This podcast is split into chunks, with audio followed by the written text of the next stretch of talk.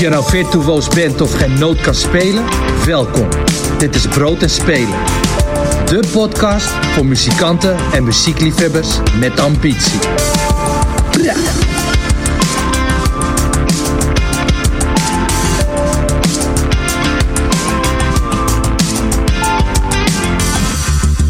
Goedemorgen, goedemiddag, goedenavond of goedenacht.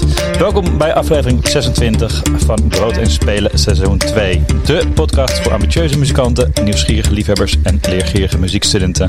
Mijn naam is Jasper van Vught en vandaag mag ik niemand minder dan Peter Schoor, labelmanager van plaatlabel V2 Benelux uh, en medewerker van Bertus Distributie ontvangen.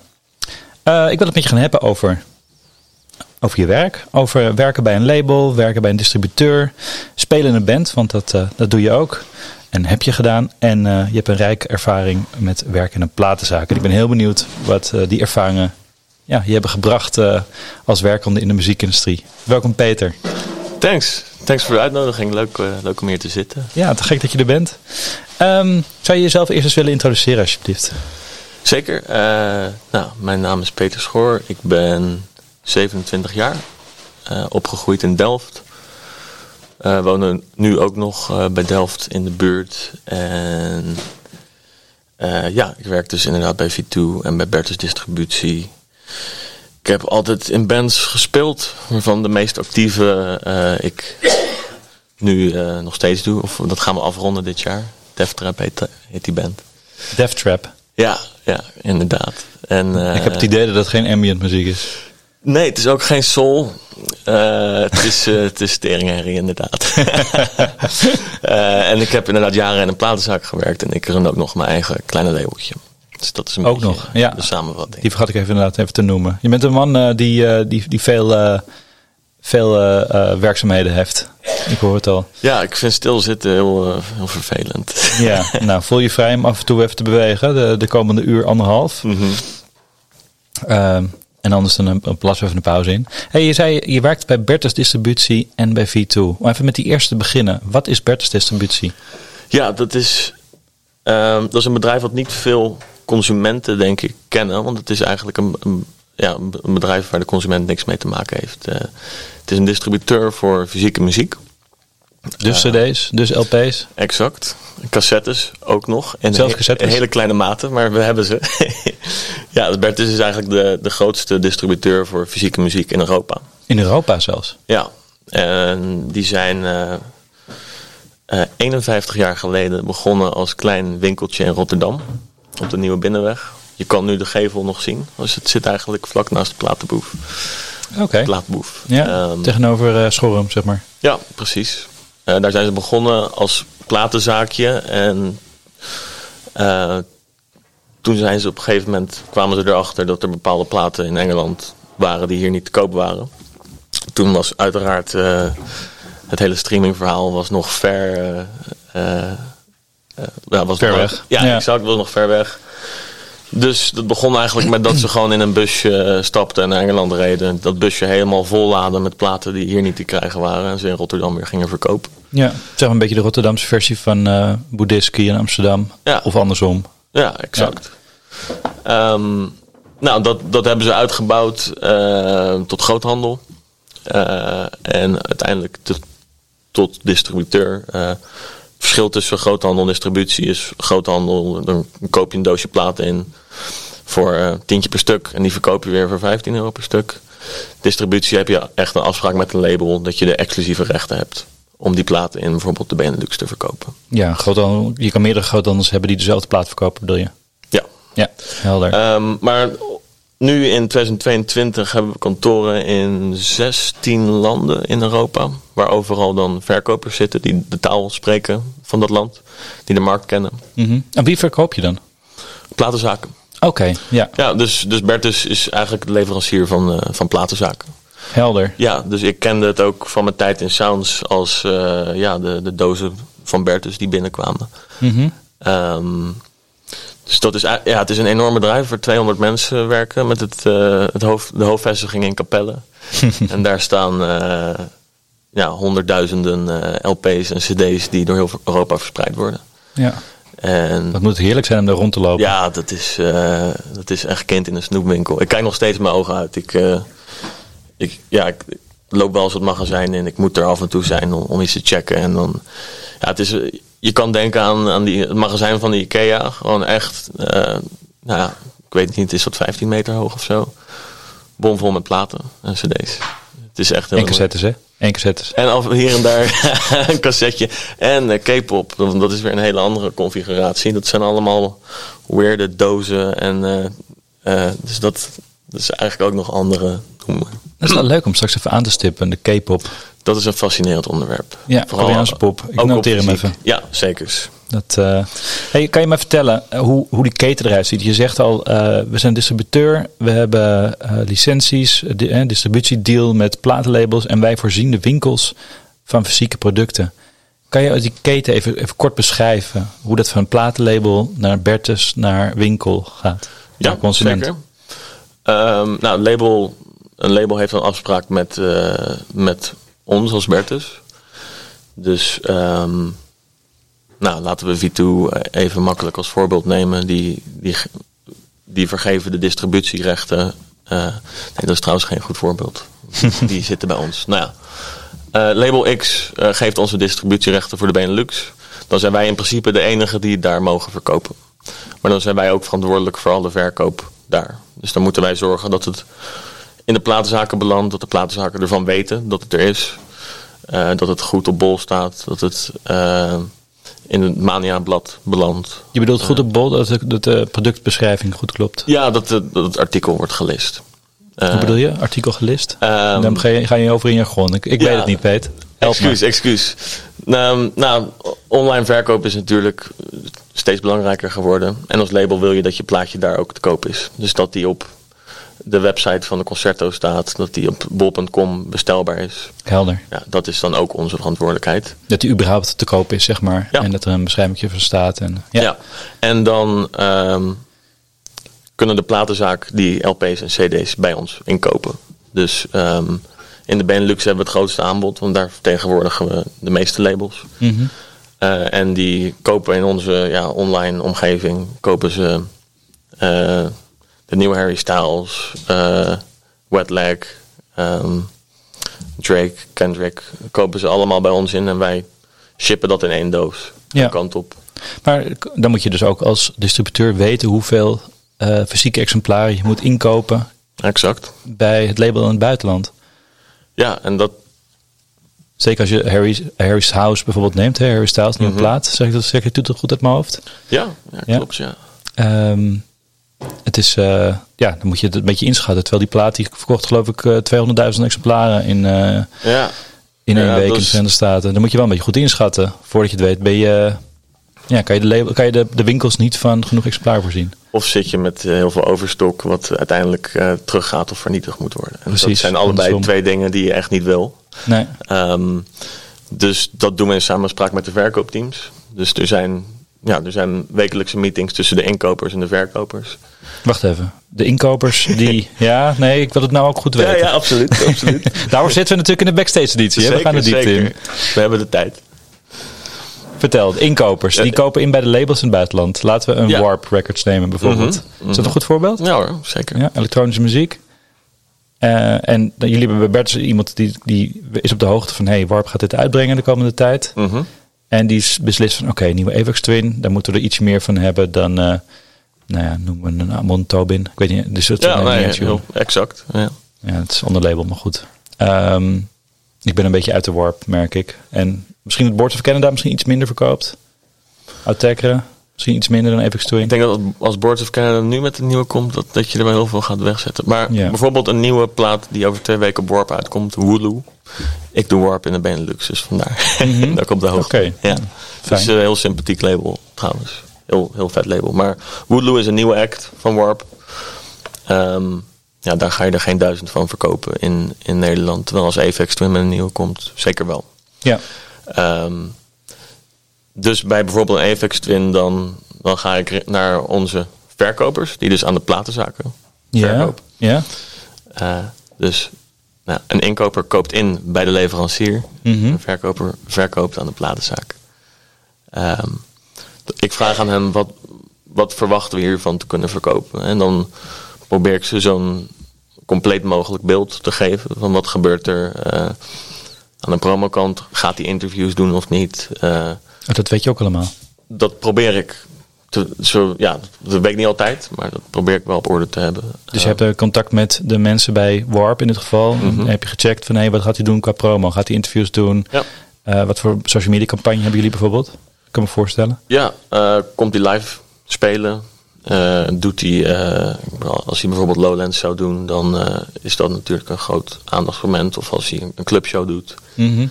um, Hoeveel extra platen levert het op qua verkoop voor jullie? Um, dat is heel moeilijk te zeggen. dat, ja. Maar kan het zomaar 10% verschil maken? Ja hoor, ja dat kan wel.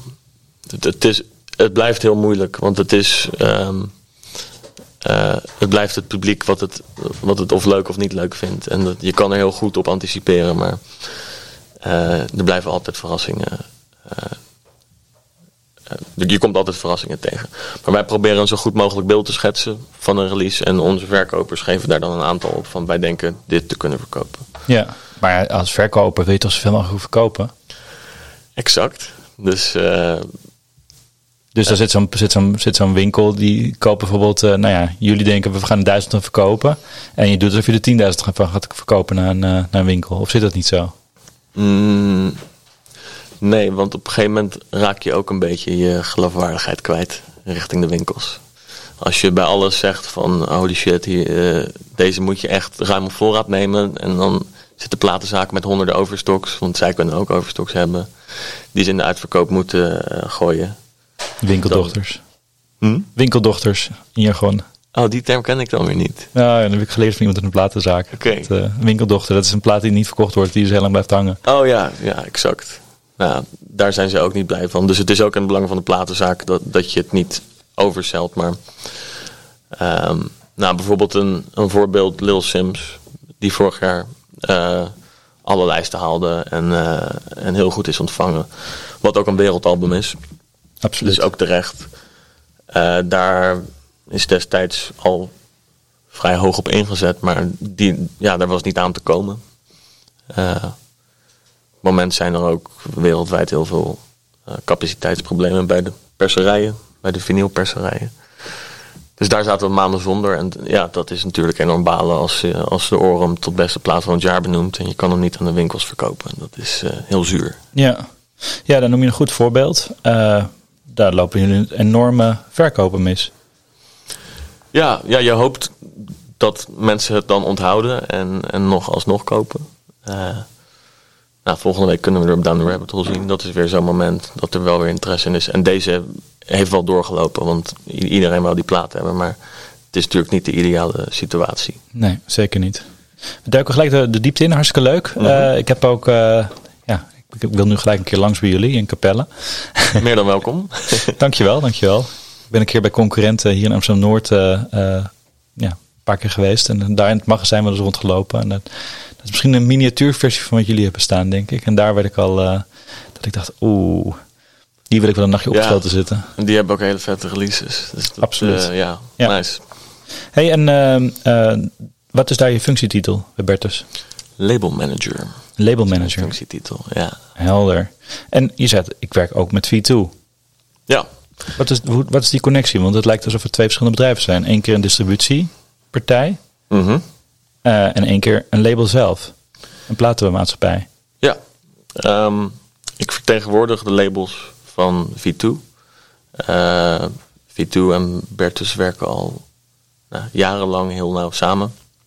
En V2 heeft een, een, lokale kant, dus waar ze zelf artiesten optekenen, zoals uh, Blauwtsoen, uh, Ruben Heijn, Jungle by Night. Dat zijn de, nou, de drie uh, grootste releases van dit jaar. Mm -hmm.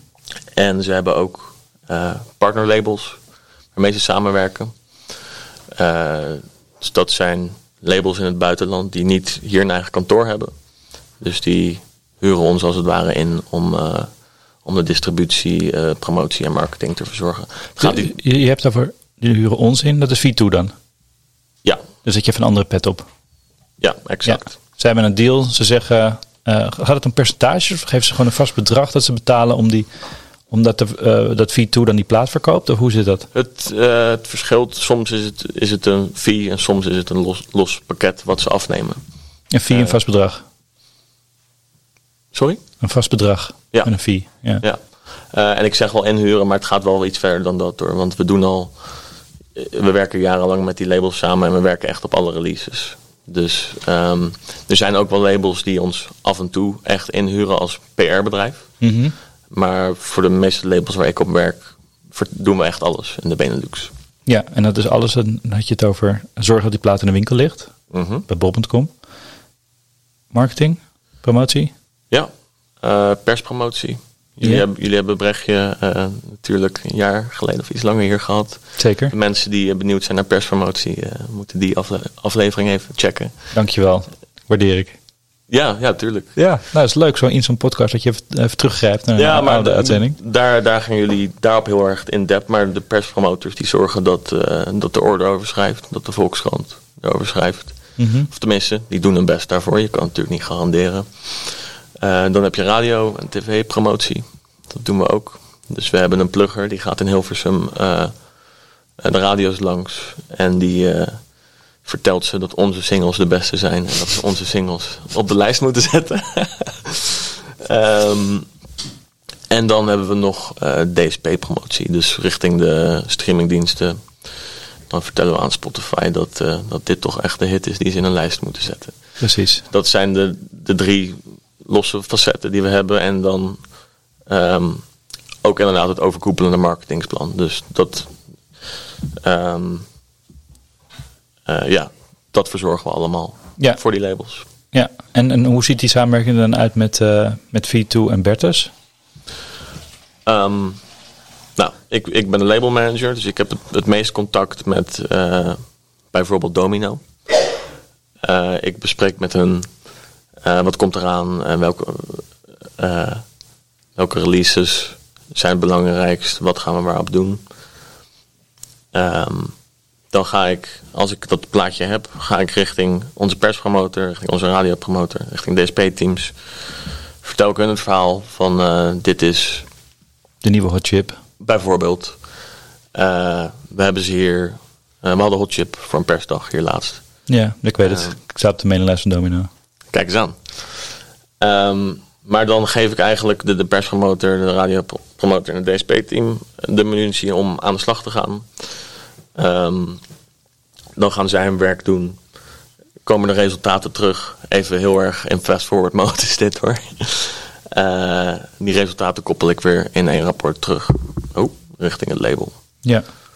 Uh, maar dat is, het gaat natuurlijk. Het is natuurlijk een wisselwerking. Want zo'n uh, albumcampagne duurt maanden. En je bent constant met elkaar aan het kijken van hoe kunnen we de nieuwe hot chip nog beter in de markt zetten. Want als het beter gaat aan de perskant, als, als het daar helemaal los gaat, dan verkoop je hopelijk ook wat meer platen. Mm -hmm. is, is dat, je zegt hopelijk, is dat niet zo? Is dat niet een gouden regel?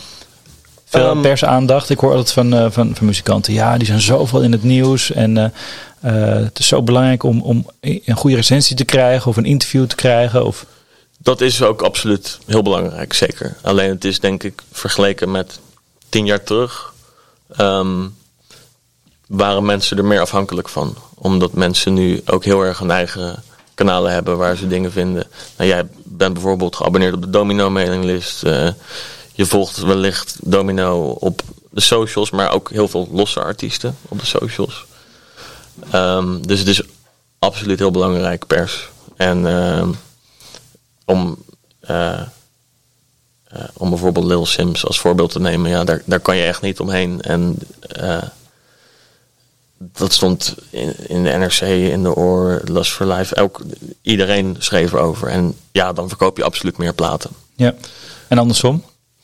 Als je helemaal niks terugkrijgt. Ja, stel dat je niet in, uh, in de pers komt. Kan het dan ook nog? Ja, absoluut. Absoluut. Kijk, de mensen die, die vinden zelf de muziek die ze vet vinden. En er kan ook organisch iets ontstaan natuurlijk. Uh, wij proberen te zorgen dat het zo goed mogelijk gaat. Maar uiteindelijk is het gewoon het volk wat, wat bepaalt wat groot wordt of niet. Ja. Um, ja, een slechte campagne helpt niet natuurlijk. Uh, het liefste zit het aan alle kanten mee. Maar het gebeurt absoluut dat, eh, ja, dat mensen er zelf achter komen.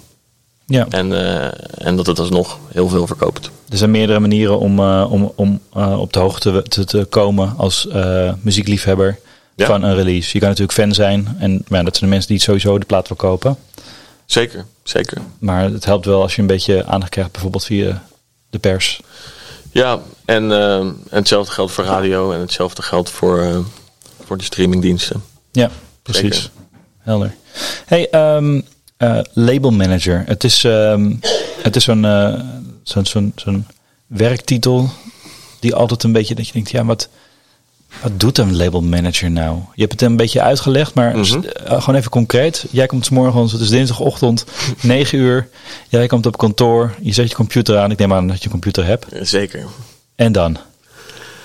Dan, ehm, dat varieert nogal per dag, maar ehm, nou, check ik als eerste wat er vrijdag uitkomt. Dat, Aanstaande vrijdag, Ja, dat maar. is, dat is misschien het eerste wat ik doe. Dat is wel laat. Toch? voor, Ja. voor een vrijdag. eh, Ja, en de, en de vrijdagen erna. Maar Ja? ehm, ja, je wil inderdaad als iets vrijdag uitkomt, dan is je werk eigenlijk al gedaan. Maar ehm, ehm, ja, ik, ik heb een to-do-list en nou, er is dus niet echt iets, iets wat, wat typisch mijn dinsdagochtend is. Maar nou, overleg met, met de teams, met, met bijvoorbeeld de perspromoters of de radiopromoters. Eh, ik heb met elke label, eh, elke labels wekelijkse calls om vanuit hun te horen wat gebeurt er bij de projecten. Dan krijg je dus te horen van die en die gaat eh, promo doen. Of Ja. die en die gaat toeren. Die, die en die is daar geboekt. Ja. Je bent En- vaak wel eerder op de hoogte van wat er speelt op bijvoorbeeld een Lowlands of een ander festival dan... Zeker, zeker. Ehm, ja, een eentje die ik wel eens gebruikt is, je bent eigenlijk ambassadeur van zo'n label in Nederland. Dus je bent ambassadeur van Domino in Nederland. Dus jij moet zorgen dat bijvoorbeeld Wetlag, wat, eh, dat is helemaal Gerards werk trouwens, mijn voorganger Wetlag, dat heeft hij echt heel erg goed gedaan. Eh, maar dat niemand om Wetlag heen kan. En naarmate je dichter bij de release komt, eh, ja, je blijft nadenken over wat kan ik doen om, om, om Wetlag eh, bij meer mensen in een gezicht te duwen, zeg maar. onder de aandacht. Ja, dat ze 3FM talent worden een jaar na hun debuutsingle. ja, ja, ja op, de, fired. op de playlist komen. Ja, dat was echt, echt wel een hele mooie inderdaad. Die hebben we... Dat is een zeldzame, eh, zeldzame keer dat we, dat we opnieuw met een single naar de radio gaan. Want er was zoveel om te doen voor Shelong. Dat is heel interessant. Ik noem, noem eens een 3FM talent. Nou ja, dat zou de, de mega hit geloof ik hè? Wat was het? Ja, mega was het. Ja, precies. 3FM talent kan je natuurlijk alleen als Nederlandse band worden. Ja. Hey, je zegt opnieuw met een single naar de radio gaan. Hoe Mhm. zit dat? Je, je- want je had het net over die, die pluggers die gaan vertellen. eh, deze track moet je draaien. Nee, Wet Leg, wat een fantastische eerste single. Mhm. Ehm, is toen heel erg opgepakt. Maar niet 3FM. Inmiddels dan wel. Maar hoe zit dat met die, dat je zegt opnieuw? Je gaat toch gewoon net zo lang met zo'n single bij de radio zeggen dat ze geweldig is. Totdat ze hem eindelijk een keer draaien. Dat klopt. Ehm, alleen je volgt ook wel het plan uit Engeland. Dus voor Red Legs zijn er uit mijn hoofd vijf singles geweest. Ehm, ja, ik ben dus vrij laat in die campagne aangesloten, eigenlijk twee Mhm. weken voor release. Dus het meeste werk was al gedaan. Mhm. Maar ik zat, wel, ik zat er wel naast Gerard, terwijl hij ermee bezig was. Dus ik heb het grootste deel wel, eh, wel meegekregen. Maar was de volgende single Wet Dream, denk ik. Die dan drie maanden na Sheelan kwam. Of twee, twee maanden. Dan gaan ze in Engeland ermee lopen. En dan gaan wij dat in Nederland ook doen. Want eh, als hij daar op BBC One op de playlist komt... is dat ook weer argumentatie voor ons richting de Nederlandse radiostations. Dus naarmate het albumtraject volgt... komen er meer singles uit. En vaak volgen wij wel enigszins het plan vanuit de UK in dat opzicht. Ja, en je zegt dat dat is materiaal wat je ook kunt gebruiken om, eh, om mee te nemen naar de Nederlandse radio. Hoe zit dat? Waarom, waarom is het belangrijk wat ze in de UK doen in het geval van deze Engelse band? Ehm, ja, het gaat. Eh goede vraag. je moet zoveel mogelijk argumenten verzamelen voor bijvoorbeeld een 3FM dat ze het gaan draaien. En dat kan eh, van alles zijn, zoals dat de Paradiso Show meteen uitverkocht. Of dat uh, nou, alles waaraan je merkt dat er een, buzz is, wil je naar hun sturen. Als ze op de voorkant van Rolling Stone staan, als ze in een bepaalde late night show zijn verschenen. Allemaal dingen die we terugvoeden naar de radio's van hey, kijk, je kan er niet omheen. Ja, en het buitenland pakt hem ook op. Ja. Dus en dan is Engeland um, een hele belangrijke markt waar de Nederlandse radio's naar kijken. Ja, toch wel. Ja, ja. Uh, ja, eigenlijk zou je ook een, een, aparte aflevering met een plugger moeten doen. Want ik kende, ik kende de grote lijnen wel, maar gelukkig heb ik daar dus een, een radiopromotor voor, Rens, die, uh, uh, die daar echt heel goed weet wat hij doet. Ja, en, ja het geeft en, ons wel een idee. Oké. Okay. Ja, hey, een van die tracks waar je aan gewerkt hebt is uh, Jozef. Ik ken hem als Youssef, want dat is hoe je het, uh, hoe je het schrijft. Mm -hmm. En dan niet uh, met een Y, maar met een J-O-E-S-E-F. Maar ik heb van jou geleerd dat het Jozef is. Um, laten we eerst even luisteren. Ja. Guess you could say I'm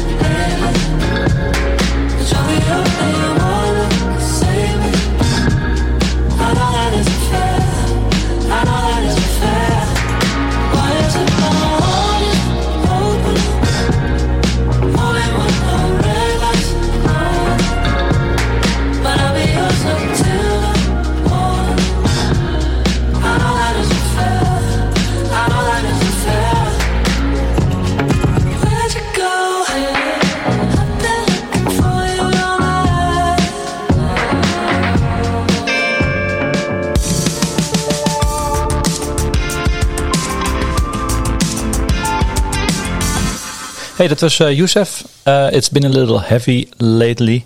Hoe, uh, hoe was jouw betrokkenheid bij deze artiest? Want het is een Nederlander? Het is een Schot. Een Schot. Ja. En hoe, in welke hoedanigheid heb je met hem gewerkt? Of voor hem gewerkt? Um, zijn, hij is op AWOL getekend. Wat is AWOL? AWOL is een... Is het een... Nou, ik twijfel nou of het Amerikaans of Brits is, maar ik werk met de Britten. Het is een label, mm -hmm. in ieder geval. Um, Volgens mij is het onderdeel van, van Belief, toch? Ondertussen, Belief is ook van Sony, of niet? Nee. nee. Ondertussen is het van, door Sony gekocht, in ieder geval. Oké, okay. nee, dan, dan um, haal ik twee dingen door elkaar. Um, het is een heel sympathiek label, namelijk uh, de, de artiesten houden, houdt zijn masterrechten altijd. En ze laten de artiest zo onafhankelijk mogelijk. Dus ze hebben een aantal levels. Um, distributie, waar je gewoon je, je muziek uploadt en zij distribueren het digitaal. Daar zit al een soort um, klein ENR filter op. Dus zij moeten wel het ermee eens zijn. Zij moeten er wel iets in zien. Uh, en dan kan je doorgroeien tot echt een, een meer traditioneel platendeal. Of ze kunnen je sowieso tekenen. Maar de masterrechten blijven altijd bij de artiest. En uh, ja, dan gaan, gaan zij het in bepaalde gebieden in de markt zetten. Daar doen wij dus de Benelux. Ja. Um, en Jozef, daar werkt, uh, daar heeft Freek, mijn voorganger, op AWOL bij V2, uh, heeft er al aan gebouwd. En ik ben er uh, vorig jaar oktober heb ik voor een eerst op een single van hem gewerkt. Hij is weer een typische pechvogel die in twee, eh, 2020 eigenlijk een beetje doorgebroken. In 2019 is hij, heeft hij zijn eerste muziek uitgebracht. Hij schrijft en produceert alles zelf. Maar in 2020 ging het balletje rollen en toen kon natuurlijk niks. Nee, Ehm, een van de vele slachtoffers van de pandemie. Exact. Hij was ook. Hij was op Lowlands 2020 geboekt. Of was het Eurosonic? Ik ben misschien in de war. Maar die is ook, heeft hij niet mee kunnen tillen naar 2021. Ja, nou ja, dan, dan zal het Lowlands geweest zijn, want 2020 eh Eurosonic Noorderslag was gewoon, Ja. gewoon plaats. Ja, exact. Ehm, in ieder geval, ik kreeg de- deze track in mijn mailbox. En ik heb het geluk eh, dat ik op heel veel muziek kan werken die ik vet vind. Niet alles natuurlijk, maar ehm, heel veel sta ik zelf ook muzikaal echt volledig achter. Mhm. En je krijgt zo'n single dan eh, ja, een aantal weken, maanden van tevoren in je mailbox. Dit was er een waar vond ik meteen omvergeblazen was. En dat, dat het gewoon meteen eh, binnenkwam van wow, dit is heel, eh, heel vet. En ik hoop dat, ik hoop dat we nu wel kunnen, zeg maar. En gelukkig, een maand of twee later stond hij stond hij eindelijk in de Melkweg. Ook zo'n show die een paar keer is verschoven. De, de bovenzaal. Ehm, en iedereen was aan, aan het meeschreeuwen. En eh, ja, het is, het is gewoon een hele sterke track met een, he- hele goede hoek en een heel, heel goed refrein. Eh, daar hou ik heel erg van. Ja. Dus eh, ik, ja, ik vond het moeilijk om er eentje uit te kiezen vanuit de, de, het V2-roster. Maar dit, dit is hem geworden. Dus. Ja. Nou, je zegt, ik, ik mag met veel tracks werken die ik, of artiesten die ik zelf tof vind. Mhm. Maar dat zal niet altijd zo zijn. Nee, dat klopt. En wat betekent het dan voor je werk? Ehm, ja, je moet er natuurlijk je moet er net zo hard aan, aan trekken als de anderen. Eh, of als aan muziek eh, die je wel heel vet vindt. In de praktijk is het natuurlijk wel als je echt helemaal eh, achter de muziek staat, dat je er misschien wat meer creatief over na gaat denken. Van hoe kan ik dit nog beter in de markt zetten? Of welke journalisten kunnen we hiervoor poren? Maar eigenlijk moet je werk er niet onder lijden. Als je het echt een verschrikkelijk album vindt, ehm, moet het net zo goed gebeuren als dat je het geweldig vindt. Ja. En het label moet het zeker niet merken natuurlijk als je het niet helemaal voelt. Nee, heb je dat wel eens meegemaakt? Ja. Ja, dat heb ik wel eens meegemaakt. Vrij, vrij eh, grote artiest die dan wordt getekend en heel groot wordt aangekondigd. En dat ik denk, ai. Maar Wie was dat? Dat eh, hou ik even voor mezelf. Ah joh, die luistert toch niet. Nee, nee, maar eh, ik wil niet dat dat bij de, bij de beste mensen in eh, land X belandt. Nee. Maar, ehm, maar dat was een, een, een, vrij grote, dus die is dan weer heel makkelijk te verkopen. Nee, maar het, weet je, we vertegenwoordigen zoveel labels en zoveel verschillende hoeken. Dat je kan moeilijk alles vet vinden. Dat gaat gewoon niet. Nee. Maar je kan wel bedenken, waar kan ik dit kwijt? En eh, als de argumenten goed zijn, kunnen de verkopers net zo goed ermee aan de haal als iets wat je wel heel leuk vindt muzikaal. Ja. Hey, bij V2, ehm, dan, dat, ja, je vertelde, dat doet internationale labels, die hebben deals, dus die, eh die sluizen zeg maar door. Die brengen hier onder de aandacht. Maar V2 heeft ook Nederlandse artiesten. Zeker. Hoe ziet het contact daarbij eruit? Want heb, heb je dan direct contact met de manager, met de artiest zelf misschien? Of hoe, Mhm. hoe moet ik het voor me zien?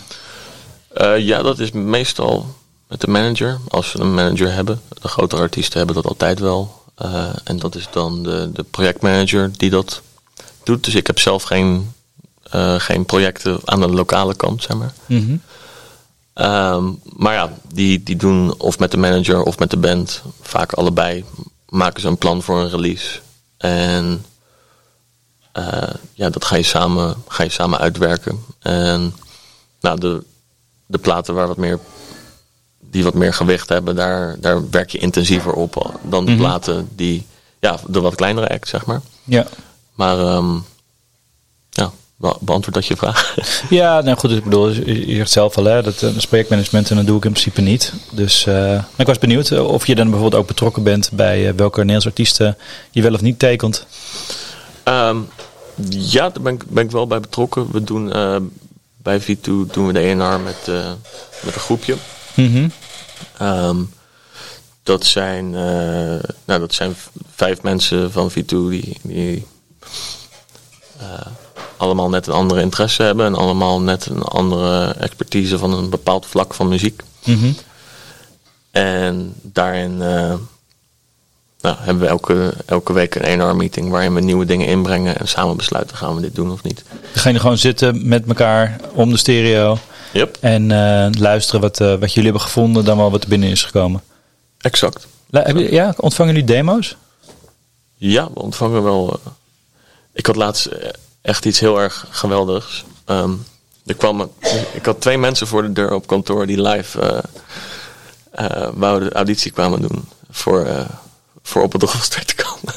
Dus Nou ja, dat is wel dedication toch? Ja, dat is dedication. Ik deed de Toewijding. deur, de deur open en er stond een hele verstrooide man. eh, die vertelde mij dat hij eh, volksmuziek maakte. En die wou echt on the spot. Wou die, eh, nee, hij zegt, ik doe ook hazes, maar ik heb ook mijn eigen muziek. En die wou on the spot auditie gaan doen. Het is een beetje idols. Ja, en toen stond er een dame achter.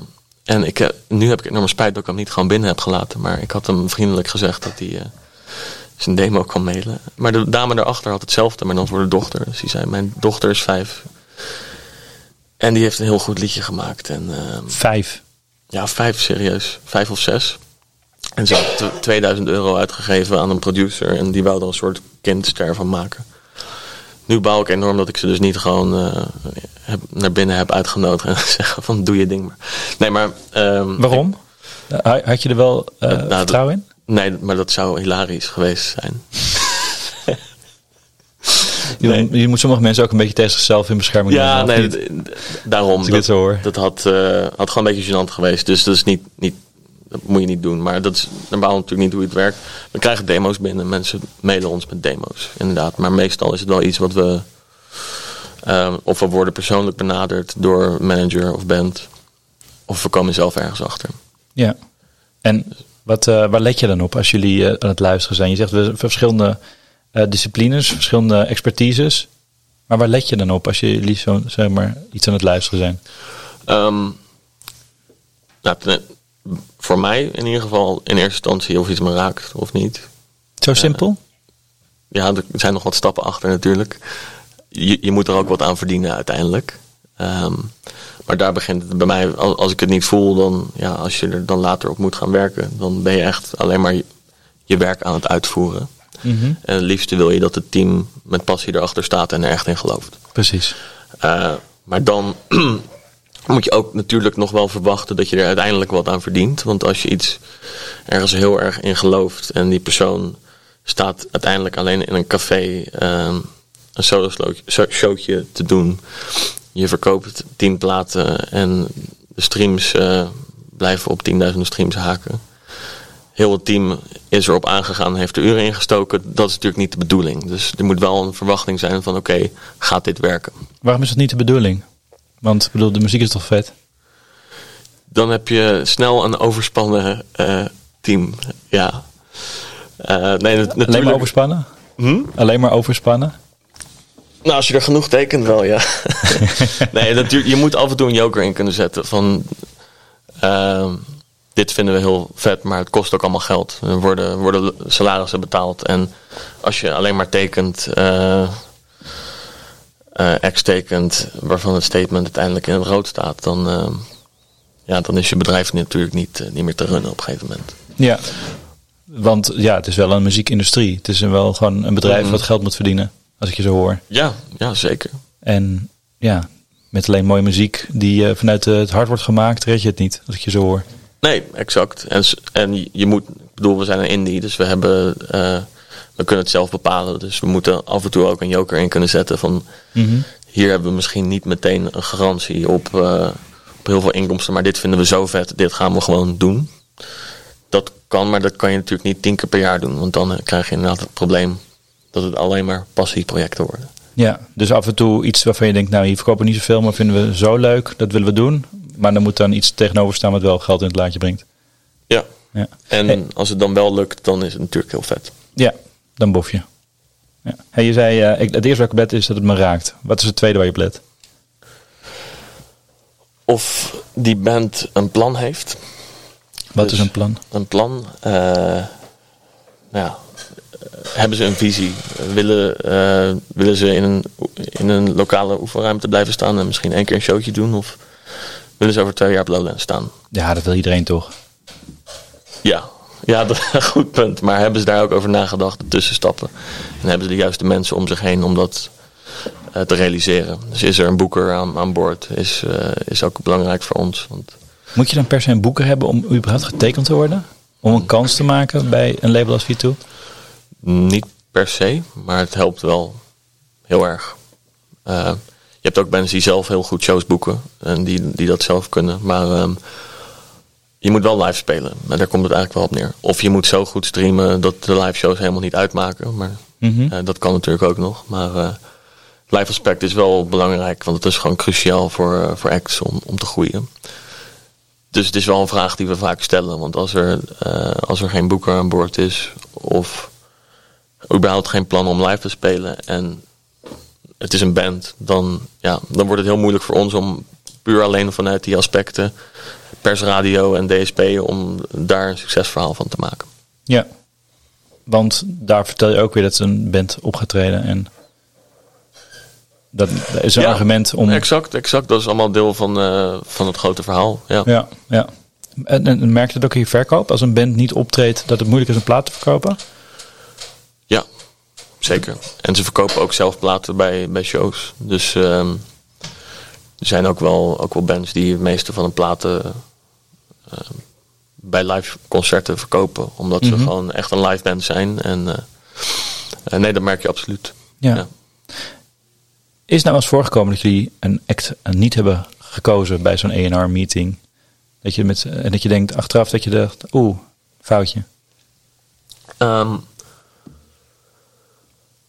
vast wel. Eh, alleen ik doe het nog niet zo heel lang. Dus in mijn periode dat ik bij die meeting aan mag schuiven, is het nog niet gebeurd. maar ongetwijfeld, want eh, er komt zoveel voorbij. En eh, er zijn af en toe, er zijn ongetwijfeld horrorverhalen van mensen die, die een artiest hebben afgewezen. Die op een gegeven moment de, ja, elk festival doet en de pers domineert en op elke playlist komt. Dat zal Ja. ongetwijfeld gebeurd zijn. Alleen, ik heb het zelf nog niet meegemaakt. Nee, nee ik bedoel, ik weet nog dat Cresip, wat toch wel een succesverhaal is, dat er ook een uh, gesprek, een vergaande gesprek bij Major waren. En uh, dat die uiteindelijk, uh, degene die ze wilde tekenen, zei ja, ik, ik, wil pas over een jaar het album uitbrengen. en toen zijn ze naar een ander label gestapt en die hebben meteen die plaat uitgebracht en het was meteen een succes. Ja, dan uh, sla je jezelf echt voor je kop, ja. Ja, ja die, die verhalen zitten er natuurlijk ook bij. Absoluut. En dat is ook wat je hoort, hè? De, de, de A&R-manager die die Beatles niet tekende. Ja, die tekende wel de Stones trouwens. Nou, dan heeft hij alsnog een leuk, leuk beentje daar. Uh, maar het is enigszins goed gemaakt. Jawel, jawel. Ja. Maar nee, dat is natuurlijk. Uh, dat is dan wel een. Uh, dat, onthoud, dat onthoud je wel. Ja. ja. Hey, en, en, en, merk je nou ook, je zegt uh, een plan. Um, moet, moet een, uh, wat is, is het belangrijk dat een artiest ook weet waar uh, die persoon bij aanklopt. Hey, je hebt het net verteld over die volkszanger die voor de deur stond. Uh, die mevrouw met het dochtertje van vijf. Mm -hmm. Met het liedje van het dochtertje van vijf. Ik hoop dat ze het kind niet heeft meegenomen. Nee. Um, nee. Um, daar zit wel een plan achter. Maar passen die bij V2? Ja, dus of, of, of het belangrijk is dat de, de artiest weet wie ze benaderen. Ja, ja zeker. Zeker. Um, heb je wel eens dat, je, dat iets wordt uh, opgestuurd en dat je denkt, ja, dit. Ken je dit label wel? Um, eigenlijk zelden. Uh, we hebben ook verschillende, verschillende takken. We hebben Sensed waar we. Uh, we hebben Sensed waar we? Sensed, dat is een sublabel waar we echt meer commerciële pop en dance op uitgeven. Munich uh, zit meer in de jazz en soul. Mm -hmm. um, dus. Het zijn eigenlijk een soort, soort uh, vakjes binnen V2. Juist. Ja. Die veel meer. En waarom, waarom hebben jullie die vakjes? Waarom breng je dat dan weer niet gewoon onder V2 uit, maar waarom heet het dan weer opeens uh, Munich of wat was het? Sensed. Sensed. Ja. Um, nou, je, hebt een, je hebt een bepaald gevoel inderdaad bij een label. Dus V2 is, een, is echt een indie label. Ehm, dan zou het wat vreemd staan als we heel veel commerciële dance tracks zouden gaan uitbrengen. Dan wordt het een allegaartje. Ja. Ehm, jazz en blues zou nog best wel kunnen, maar we hebben, we hebben dat outlet Munich, wat, ehm, eh, nou, dat label bestaat al heel lang. Ik heb de geschiedenis niet paraat op het moment, maar dat is een, ehm dus daar een hele goede outletklep voor. Maar, dus het gebeurt eigenlijk eh, vrij zelden dat, dat we dingen binnenkrijgen waarvan we echt denken, eh, hoe, hoezo krijgen wij dit binnen? Ja. Of we krijgen ze niet te zien, dat kan natuurlijk ook. Want voordat iemand het presenteert, hebben ze er zelf al over nagedacht. Ja, precies. De eerste rotzooi is zeg maar al, al afgeschoten. Ja, ja. ja, je hebt dus, omdat je meerdere sublabels hebt, zoals je zei, Mhm. ook best wel ruimte om diverse dingen te doen. Ja, absoluut. Eh, ja. Hey, ehm, je, je, speel, je noemde het al hè, in het begin. En je speelde zelf in een band, Death Trap heette Yes. die band. Eh, Harry betitelde je dat toen. Mhm. Je, de band is gestopt inmiddels, begreep ik. Bijna. Bijna. We gaan 30 september onze laatste show doen. Ja. Oké. En je was bassist in die band, hè? Of bent bassist in die band. Ja.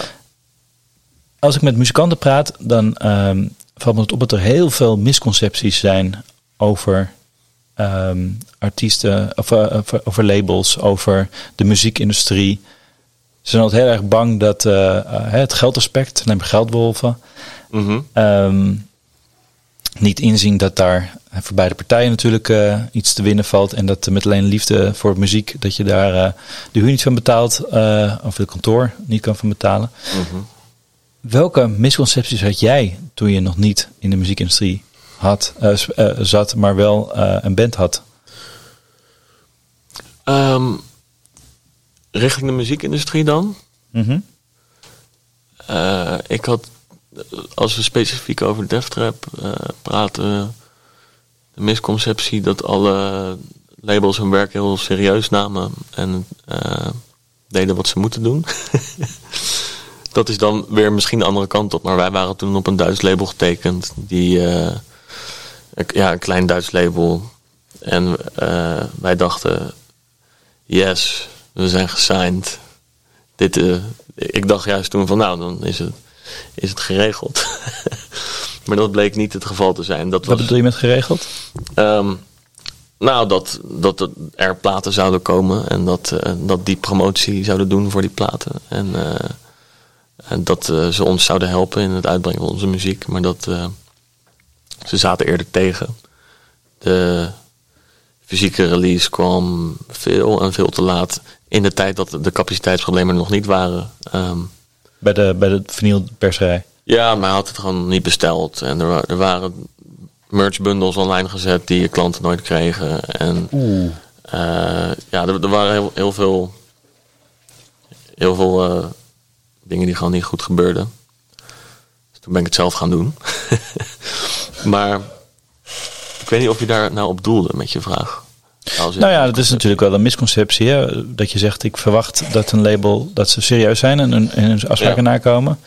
Eh, dit is wel heel extreem. het klinkt alsof je in de handen bent gevallen van iemand die wel enthousiast was, maar eh, ja, niet zo Mhm. verantwoordelijk was voor zijn eh, getekende act. Dit is eigenlijk een, eerder een, een reden om niet te tekenen. Ja, zeker.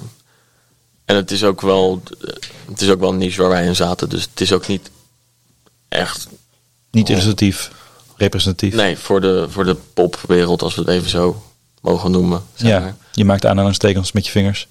ja gewoon eh, ja, de industrie, zeg maar. Dat, daar valt het toch een beetje buiten. En hoe was het toen je uiteindelijk zelf eh, naar de muziekindustrie kant overstapte? Vielen toen zaken op een plek die je, die je met je band bent tegengekomen? Ehm, niet, ja, niet zozeer, omdat wij ons best wel buiten dat milieu eh, hebben begeven de hele tijd. Wij eh, ehm, werkten in de eerste jaren niet samen met een boeker, maar we deden eigenlijk alles zelf heel lang. Ehm, er vielen wel dingen op zijn plek. Ik kwam vooral eerder vooral achter heel veel dingen waar ik nog nooit bij had stilgestaan. Want het was nooit per se eh, mijn idee om in de muziekindustrie te gaan werken. Het is Mhm. meer gewoon gebeurd. Ehm, dus ik kwam meer achter gewoon heel veel dingen die ik super interessant vond, waar ik nooit bij had stilgestaan. Dat was het eerder. Ja, en hoe heb je dat gebruikt voor je eigen muziek? Want je zei al, ik maak herrie. Dus eh, op, op de radio wordt je niet gedraaid met je muziek. Nope. Hoe heb je die, die ervaringen? Want je begon al vrij vroeg te werken bij een platenwinkel. Mhm. Ehm, en toen op een gegeven moment eh, bij Bertus. Hoe heb je dat gebruikt voor je eigen band? Ehm, goeie vraag. Ik denk dat het best wel. Ik ben in, eh, in oktober 2019 met Bertus begonnen. En een half jaar daarna eh, ja, corona. stopt het allemaal. Dus toen is de band eigenlijk een beetje doodgebloed. En eigenlijk hebben we het afgelopen jaar, twee jaar, weinig gedaan, wel wat geschreven. Maar ik heb niet echt de kans gehad om het, eh, om het breed toe te passen. Eh, op een, ja, op mijn eigen label, eh, wat nog wel actief is, heb ik, daar heb ik natuurlijk wel een hoop voor geleerd. Dus in dat aspect, qua promotie en, en distributie, aan die kant heb ik wel eh, geleerd. Ook, eh, ik heb nou ja, ik weet wel iets beter hoe ik een contract moet opstellen voor een artiest bijvoorbeeld. En Wat is dan bijvoorbeeld iets wat, wat waarbij je meteen dacht, toen je dat voor het eerst meemaakte, dat je dacht, hé, hey, dit moet ik nou gebruiken voor Death Trap? Ehm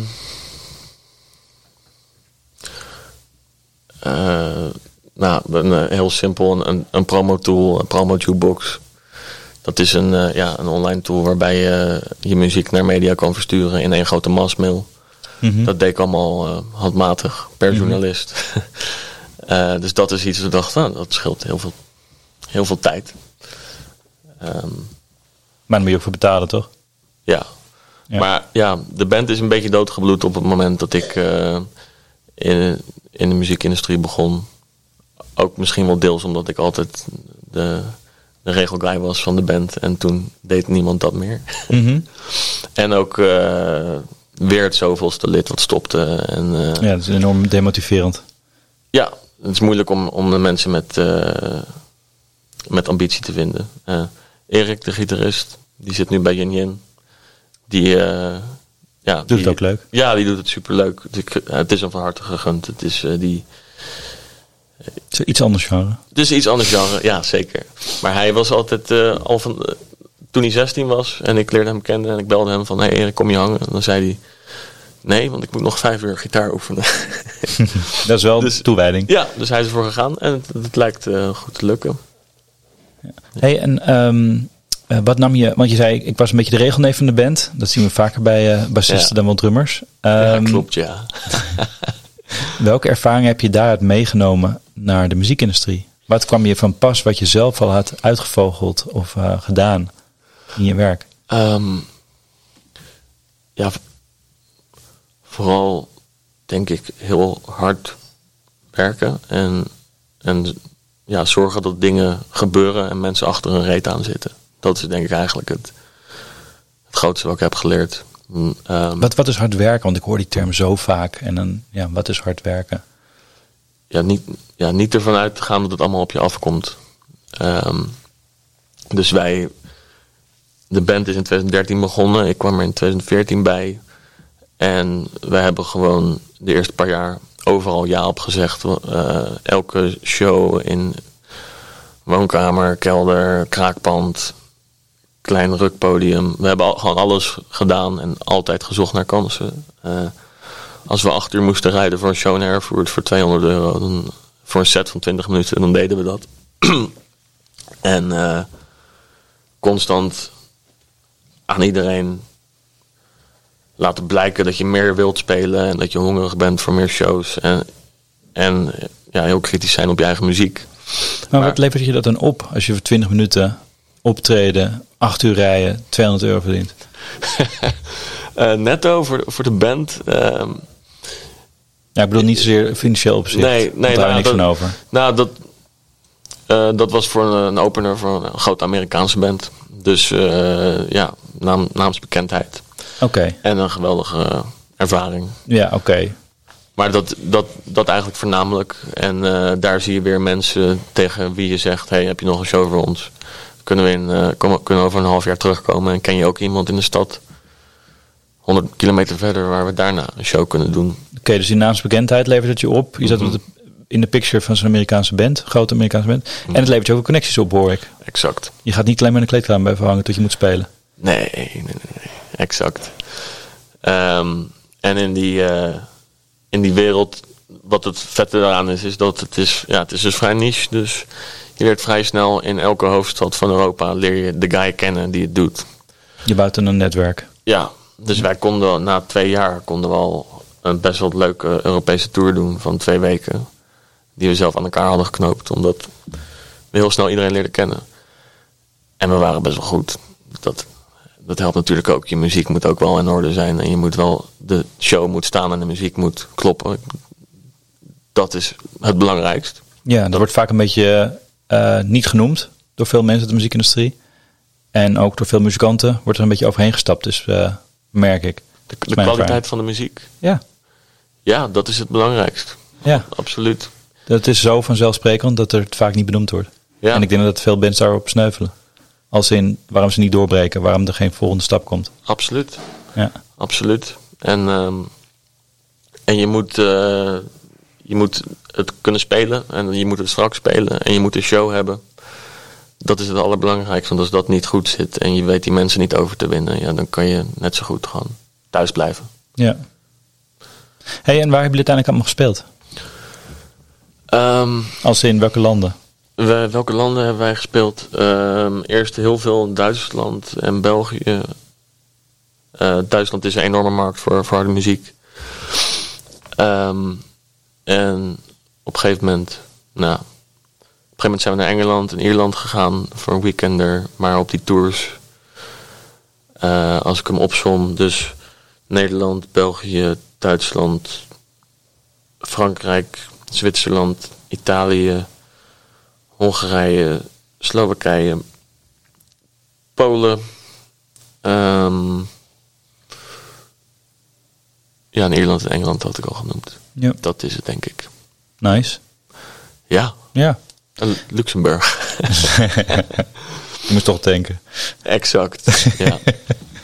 Hey, eh, ehm, ik was weer aan, aan het inlezen over jou. En toen kwam naar voren dat je al op hele jonge leeftijd bij de platenwinkel in, eh, in Delft ja. ging werken. Welke, welke winkel is dat? Sounds Delft. Bij Sounds Delft. Ja. Waarom wilde je zo graag in de platenwinkel werken? Ehm, ik vind het eh, de meest romantische plek op aarde, de platenzaak. en eh, specifiek bij Sounds, daar kwam ik al toen ik tien was. Ik kocht eh, ja, Nirvana Nevermind cd'tje toen ik tien was. En mijn eerste LP kocht ik daar. En het was altijd gewoon eh, een soort tempel voor mij. Ook als ik niet per se iets kon kopen, liep ik gewoon naar binnen om dingen te ontdekken. Dus het was echt... Ik wou het al jaren. En toen heb ik het vanaf mijn veertiende heb ik het elk jaar gevraagd aan de eigenaar. Mag ik hier werken? Totdat hij een keer ja zei. en toen was ik 17. Dus eh, ik wou het altijd al. En eh, in eerste instantie als bijbaan naast mijn studies. Op een gegeven moment kwam ik erachter dat, dat ik sounds gewoon veel leuker vond dan studeren. en ik, het, was, het is natuurlijk ook wel goed te combineren met een band. Ja, beter dan, eh, dan een kantoorbaan waar je een aantal vakantieuren hebt. Eh, dus op een gegeven moment ben ik het fulltime gaan doen. Kreeg ik daar wat meer verantwoordelijkheid. Ehm, en ja, het was, eh, het is gewoon, elke dag was gewoon he- heel gaaf. Dus ehm, die, ja, ik wou het altijd al. Dus eigenlijk eh, het antwoord op je vraag. ja. het is heel interessant hè, als ik naar je luister. Want je hebt zowel aan de makerskant gezeten in een band. Mhm. Je hebt bij een distributeur zit je. Yep. Die de platenmaatschap- eh, platenzaken van, eh, van muziek voorziet. Je, je hebt contact met de consument. Want je zit bij, een- hebt bij een platenzaak gewerkt. Mhm. En je zit bij een label. Die dus de distributeur weer van eh, materiaal voorzie- voorziet. Hè? Ja. CD's of, of LP's.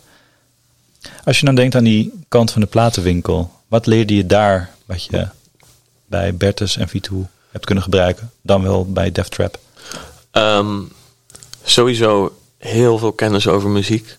Ehm, dat kan je als je bij een label werkt of bij een distributeur ook heel goed gebruiken. Gewoon dat je dat je weet wat je luistert. En de- dat Hoe je bedoel weet- je? Dat je weet wat je luistert? Ehm, nou, als je bijvoorbeeld een, een label doet, zoals Dapton, die, die vooral soul uitbrengen, dan is het wel handig als je, als je een paar soulplaten kent. En als je een beetje weet in welke hoek het zit.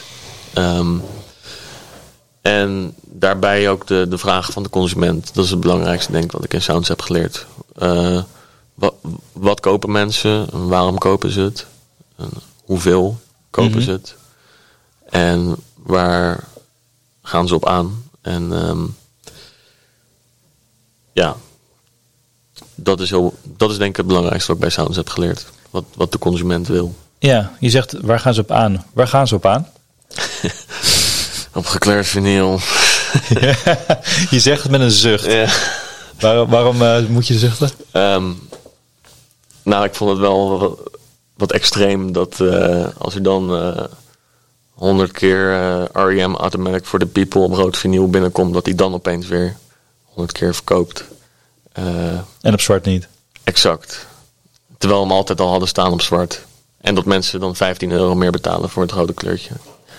Ik snap het ook best, want het is gewoon cool als een plaat een, een leuk kleurtje heeft. En als, als het dezelfde kleur van de hoes heeft. Ik snap het echt wel. Eh, daar gaan ze op aan. Eh, mooie verpakking. Een lage prijs. Dat is heel belangrijk. Platen schieten echt, eh, echt door het dak momenteel. Ja, ik heb van de week, ik was naar Rouge of Tap in de Duif. En ik dacht, nou, wil ik de vinyl hebben? 40 euro. Toen Ja. dacht ik, ja, ik heb ook gewoon een Spotify abonnement. Ja, Klinkt hetzelfde. exact. Ehm, en als het, dan, eh, als het dan een 2LP is met een boekwerk waar een aantal journalisten uren in hebben gestoken, dat je het hele achtergrondverhaal van de plaat kan lezen, eh, dan eh, snap ik die 40 euro wel. Maar als het een enkel LP is zonder, zonder insert met de teksten, en je weet dat het label er 3 euro voor heeft betaald, dan is het gewoon schandalig. Ja. Hoe merk je dat bij Bertus? Of bij V2? Eh, we werken bij Bertus dat eh, labels eh, ja, gewoon enorm de prijs omhoog, omhoog gooien. Echt eh, soms stijgingen van 30% of zo. Het is ook wel duurder geworden ook om te maken. En het is gewoon veel... het duurt allemaal langer. Het, het is ook wel duurder geworden, maar niet 30% duurder. Ehm, dus in die zin merken we het... ehm, Kan je er iets tegen doen als distributeur? Want jij hebt contact met die platenzaken. Ja, we kunnen het, we kunnen het zeggen tegen labels. Eh, absoluut. Ehm, en de, de, de indies die, eh, die, die kunnen daar best wel in meegaan soms. Als ze een veel te hoge PPD, dat, dat betekent price per disc. Dus dat is wat de, de platenzaak betaalt. Als ze een veel te hoge PPD eh, bij ons aanmelden en wij zeggen van ja, we denken dat we er 500 meer kunnen verkopen als je 3 euro lager gaat zetten, zitten, dan willen ze dat nog best wel eens doen. Uh, bij de majors weet ik niet. Ik wil niet voor mijn beurt spreken, maar ik kan me voorstellen dat, uh, dat we dat daar niet hoeven te proberen, omdat dat vanuit veel hoger wordt besloten. Internationaal. Ja, Ja. dat denk ik. Ja. Je zegt ook iets interessants, hè? Die, die prijs is zo belangrijk. Uh, we begonnen met deze uitzending, toen noemde je de K-pop. Ja. De Koreaanse popmuziek, Yes. uh, de BTS en mm. aanverwanten. Um, daar zijn die dure prijzen uh, heel normaal. Ik, ik heb vorige week een recensie geschreven van het overzicht van BTS, Proof, voor, voor Trouw. En dus ik te kijken naar de verschillende formaten. En daar heb je sowieso twee formaten, maar als je daar er zitten ook uh, foto's bij, acht verschillende. Als je die alle acht wilt hebben, dan moet je dus acht keer dezelfde CD -huh. kopen. Yep. En ja, dit is dan nog, valt nog wel mee, want er zijn natuurlijk veel meer Koreaanse pop, uh, ik heb er vaak over geschreven, popreleases um, in verschillende formaten. Maar die prijzen zijn ook ongelooflijk duur, want Yep. die komen uit Korea. Ja. Ook import. Ja, zeker. Nou, dat is uh, fascinerend. Dat, uh, ik maakte dat voor het eerst mee toen ik in Sounds werkte. Ik denk een jaar of vijf, zes geleden of zoiets. Dat wij um, de eerste BTS-CD's op voorraad gingen nemen. En we waren eigenlijk een van de eerste met een goede webshop die dat gingen doen. Um, en dat op een gegeven moment was er niet meer, niet meer aan te komen. Gewoon inderdaad vier versies. Je had dan Love Yourself, dubbele punt, Her. En dan had je de L, de O, de V en de E-versie. En daar zaten dan allemaal, eh, elke versie heeft dan andere postcards, andere poster, een andere sleutelhanger, eh fotootje van de bandleden. En dan... Dat eh, zijn er zeven. ja. Zeven bandleden, BTS. ja, en dan begon het dus met, nou het zijn vaak meiden, of ook wel, ook wel jongens hoor, maar het zijn voornamelijk meiden tussen de 14 en de 22 of zoiets. Maar veel tieners die dan komen en die dan eh, eerst één versie kopen en dan de andere. En dan heb je ze ook alle vier. En op een gegeven moment, wat al helemaal grappig werd, is dat er ouders kwamen en die dan met een briefje kwamen van, hebben jullie Love Yourself, dubbele punt, Her? Jazeker meneer. Hebben jullie ook ehm, alle versies?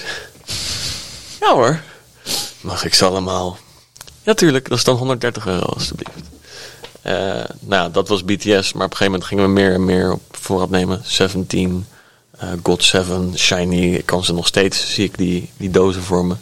Maar het zijn, het zijn allemaal grote verpakkingen. Dus ja, er zit een cd in. Maar het gaat die kids om, om het boekwerk en de posters en de, de verzamelwaarde ervan. En ik heb meegemaakt dat zo'n weet je, meid van 16 gewoon voor, voor 300 euro aan spullen neerlegt. Het is wel fijn in deze tijd hè, dat zo'n jonge doelgroep Ja. toch nog wil betalen voor muziek. En niet alleen maar streamt gratis via YouTube of via een gratis Spotify abonnementje. Ik vind het geweldig. Ja, kijk, dat, het is niet iets wat ik eh, op de zondagavond opzet eh, eh, als ik voor mijn stereo ga zitten. Maar ik vind het super vet dat een jonge doelgroep fysieke muziek koopt. Ja, hoe had je Want het, Korea, Korea ligt natuurlijk ver weg voor ons, hè, voor onze beleving. We zijn zo erg op de Verenigde Staten en Engeland Mhm. gericht met onze muziek. En, een- en de Nederlandse markt natuurlijk. Hoe koop je dat nou in? Hoe weet je nou in zo'n platenzaak, eh, dit moet ik hebben? Want ja, door wie doet, is de distributie in Nederland? Ehm, er is distributie in Nederland, maar heel weinig wordt exclusief. Heel weinig eh, labels die K-pop doen, eh, tekenen een exclusieve distributierechten weg. In Sounds was het. ehm, ja, je, je koopt 10 BTS in. Je merkt dat die 10 binnen een week weg zijn. Je koopt er 20 in. Die zijn ook binnen een weg. Dan koop je er maar eens een keer 50 in. Op een gegeven moment laat je ze gewoon per doos komen. Want het was niet normaal. Eh, het was gewoon echt niet om aan te komen. Eh, en, Dus ja. het is ook een beetje gewoon met je kijken wat werkt en wat niet. Mhm. En soms zit je met een, met een aantal x-exemplaren die gewoon blijven liggen. Ja, maar bij K-pop was dat ehm, heel weinig. Ja. Lijkt me wel interessant, want eh, je hebt ook je eigen label. Yes. En hoe doe je dat dan? Wat leer je van de K-pop naar Blindsided Records? Van de K-pop naar Blindsided. Wat voor muziek is dat? Blindsided? Ja? Dat is ook herrie. Nee, het is, een mix van, eh, van hardcore punk en, en metal. Eh, nou, voor de mensen die wat minder bekend zijn met, met hardcore en dan de niet-elektronische variant.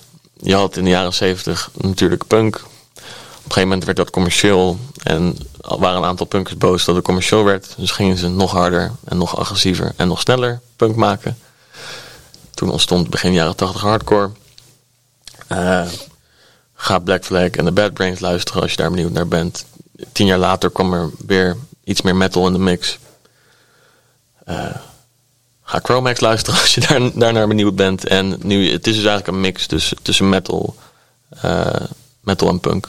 Even heel kort door de bocht. En het, gaat, het gaat heel erg om het ritme en, en de groove. Dus het is niet zo snel mogelijk, zo hard mogelijk constant. Het, het, ja.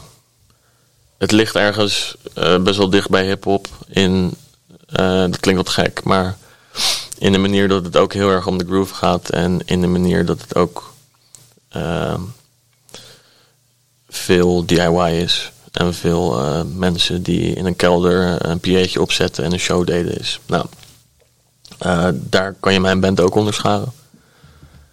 En op een gegeven moment had ik dus die ervaring met het label uit Duitsland, wat het iets minder goed deed. En, ik kocht toen bij Sounds een tijdje ehm, veel hardcore platen in van, van kleinere labels eh, die niet in normale distributie zaten. Sommige zijn nu enorm groot geworden. Turnstile bijvoorbeeld is een voorbeeld. Vorige week nog een Pinkpop. Precies. Nou, dat was tien jaar geleden ondenkbaar. Die, eh, ik kocht toen die 7 inch in, eh, in, in vijf stuks bij, het- bij het label. Nou, super vet dat die nu eh, gewoon op Pinkpop staan en dat er een publiek voor is. Want hoe, hoe kwam je op die band dan? Hoe kwam je op dat label? Ehm, dat Duitse label waar we op getekend waren? Nee, hoe kwam je nou dat je zegt ik wil die 7 inch van Turnstile. Die Ehm, kocht ik voor vijf, kocht ik vijf exemplaren in om in, in sounds te verkopen. Hoe, hoe kwam je op het idee om om- het label te benaderen? Eh, ja, om, omdat ik, in eerste instantie omdat ik het zelf wil hebben. en dat het gewoon niet te krijgen was. Oké, dus het eh, kwam voor dat je eigen liefde voor dat soort muziek. En je kwam op de Ja. band en dacht dit is vet. Exact. En de eigenaar van Sounds, Leo, die zei tegen mij... hey, eh, jij hebt daar veel meer verstand van dan ik. Mhm. Dus als je iets wil proberen, koop het gewoon in. Als het niet werkt, dan zien we het dan wel. En ja, het is niet de bedoeling dat ik natuurlijk honderd keer de Turnstile 7 inch neerzet. Maar eh, een beetje nadenken over wat je inkoopt. En ik kreeg gewoon eh, die vrijheid om eigenlijk zelf de, de hardcore sectie in te kopen. Dus dat was super vet. Eh, dus ik, ik, kon, ik benaderde allemaal Duitse en UK en US labels. om wholesale te doen. Om wholesale in te kopen, dat houdt dus in dat je meerdere platen inkoopt. Voor niet de consumentenprijs, maar voor een lagere prijs. Meerdere platen per plaat. Yes. Meerdere exemplaren Ja. per plaat. Ja. Dus in de winkel of in de webshop kost hij dan een tientje. En ik kon hem dan, als ik hem vijf keer kocht, voor vijf euro inkopen. Zodat hij weer voor een tientje in Sounds kon. Nou ja, op een gegeven moment kwamen mensen erachter dat ik dat deed. En kwamen er mensen van wat verder uit het land naar die hardcore bakken kijken. Omdat het nergens anders te krijgen was. Dus dat was heel vet. Ehm, En dan heb je een publiek aangeboord. Een doelgroep. ja. En nou, toen wij, toen wij begonnen, was er niet meer zo'n heel, zo'n heel levende scene. Het, het is, eh, nou, jaren 90, begin 2000 was het enorm. Kon je echt festivals van duizenden mensen vullen met hardcore bands. Nou, dat was Mhm. destijds wat minder. En dat, ging, dat ging steeds meer leven. En ehm, dat is ook heel vet om te zien. Ehm, maar we waren met Blindsided. Heb ik de vraag nu beantwoord? Ja, ik was benieuwd hoe je, dat, dan- hoe je dat dan deed. Want je noemde Turnstile natuurlijk. Mhm. Eh, ja, zo bouw je dus een publiek op. Zo bouw je een markt op. En eigenlijk ben je daarmee terug bij het begin, 51 jaar geleden, van Bertus. Die eh, met een auto eh, even het kanaal overstak om Ja. platen te kopen in Engeland. Want jij doet het niet anders. Je doet het alleen bestelt via internet. Exact. En verkoopt ze hier door. Absoluut, ja. En met, eh, ja, met, met Blindsided heb ik dat ook voorgezet. Ik heb ook een distro-sectie, een Mhm. kleine distro-sectie... waar ik wat eh, platen van andere labels verkoop, waar ik in geloof. Ja. Dus eigenlijk ben je je eigen labeltje en distributeur. Ja, Precies. Teken je ook Nederlandse bands? zeker, zeker. Dus net een, net een uit van Adversary. Dat is eh kruising tussen death metal en hardcore. Dat is echt een wereldplaat. Eh, ja, Zei die objectief. ja, zeker, zeker. Een 13 augustus release show in de base. Hey, wat, eh, wat neem je mee van je ervaring bij V2 naar je eigen label? Ehm, Want dat is eigenlijk niet anders. nee, dat klopt. Ja, de, vooral de marketing- en promokant. Ja, Maar een heel andere doelgroep. exact. Ja. Maar ja, het verhaaltje is een beetje hetzelfde. Maar dat is, eh, als je dat niet op orde hebt, dan, ehm, dan blijf je met 500 platen in je, in je kelder staan. Dat is niet zo kicken. Nee, ik denk dat er, dat er een aantal luisteraars zullen zijn die dat herkennen. Ja, ja, inderdaad. En eh, weet je, voor de eerste paar releases is dat oké. maar op een gegeven moment moet het natuurlijk wel rendabel blijven. Want Anders wordt het een hele dure hobby. juist, ja. Hey, we gaan afronden. Ehm, eh, we hebben eh Towns van Zender helemaal niet gedraaid. Nee. Realiseer ik me nu. Zullen we die nog even draaien? ja. Wat is eh, de reden om deze track te draaien? Eh, dat is eh, weer een link naar Sounds. Ehm, het leukste van het werken in een platenzaak vond ik altijd... als iemand op je afkomt en zegt... hey, ik vind deze band vet. Wat kan je me dan meer aanraden? En als je dat dan, als je dan met iets komt wat werkt... ja, dat is het vetste, vetste gevoel ooit. Maar wat ook heel nice is... is als je iets draait in de zaak... en daar gaan mensen op aan en zeggen... hey, wat is dit? Het beta-band effect. Juist, juist. It's good. I know. Ja, ehm, maar dat is, eh, dat is super vet. En Towns Van Zandt is degene die ik het meest heb verkocht door te draaien. En eh, Als mensen dan vroegen, eh, hey, wat is dit? Dan waren ze ook goed lul. Want dan begon ik meteen aan een rent van een half uur over, over hoe geweldig hij is als songwriter. En wat een interessant figuur het is. En over zijn leven. En dan was er één cd-box setje. Acht albums voor 20 euro. eigenlijk was de conclusie, je bent eigenlijk gek als je dat niet koopt. Want er zit zoveel moois in. Dus ik heb tientallen van die, eh, van die boxjes verkocht. En dit is van, van Live at the Old Porter. Dat is een kleine bar in, in Texas waar 100 man in passen. En er staan 200 man binnen. En uh, die, die liveplaat is een mooie introductie. Want je hoort allemaal geroezemoes uh, op de achtergrond en glazen vallen. Maar het moment dat hij zijn eerste snaar raakt, dan is iedereen stil en, uh, en terecht. Ja. Je zei 8 cd's voor 20 euro. Maar ja. na jouw introductie was hij niet opeens 30. ik, ik zie Leo denken, joh. Nee, nee, dat is um, niet eens. Niet nee. eens. Dat kregen ze gewoon erbij. ja. Laten we even luisteren naar Townsend Zend met uh, Pancho en Lefty live in the Old Quarter.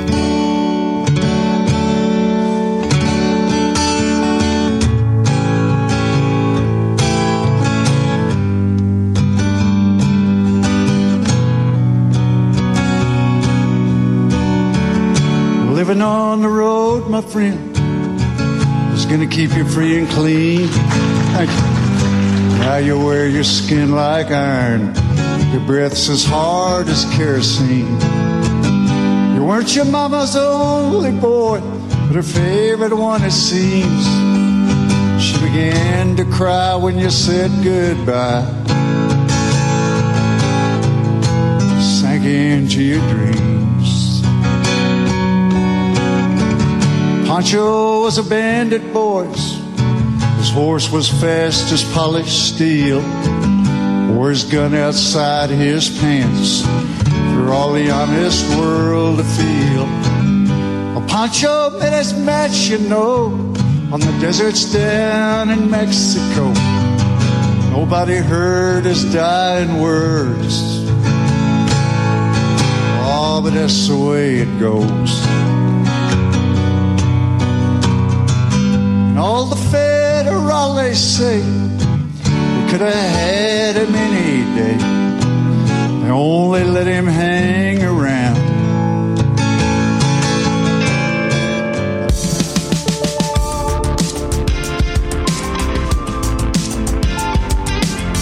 Dat was uh, Townsend Zend met Pancho en Lefty live at the Old Quarter. En check hem. Er zijn meerdere versies op Spotify. Je kan die track ook gewoon vinden in onze Spotify uh, playlist van Brood en Spelen. Want daar luister je nog steeds naar. En uh, Peter Schoor van V2 en Bertus en Blindsiders Records en Sounds in Delft is hier te gast.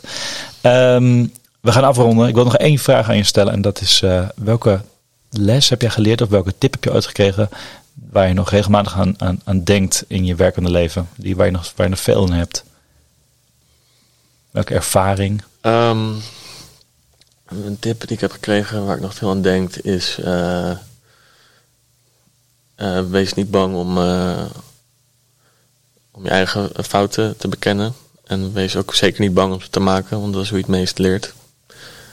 Um, ga op je bek en ga weer door. Maar uh, dat is een hele. Dat is een hele waardevolle tip die ik heb gehad. Ja. Prachtig. Dankjewel. Peter. Jij bedankt. Top. Dit was uh, Brood te Spelen Backstage. Um, je kan een, uh, een, uh, onze sponsor Music Maker kan een, een jaar abonnement op winnen. En dat enige wat je daarvoor hoeft te doen is eventjes een recensie in te sturen en even laten weten dat je dat hebt gedaan. Dus op je, in je podcast app geef ons lekker veel sterretjes, laat een review achter en laat dat even zien. Uh, via en reageer via onze socials. Dan uh, maak je er kans op. We hebben natuurlijk nog veel meer backstage uh, afleveringen. Check die ook in je favoriete podcast app. Peter verwees naar degene met Brechtje, zijn collega van, van V2, voormalig collega. Voormalig collega. Ja. ja. ja. Um, en volgende week is Amber er weer en over twee weken is Lars er weer. Dankjewel voor het luisteren. Dit was Brood en Spelen.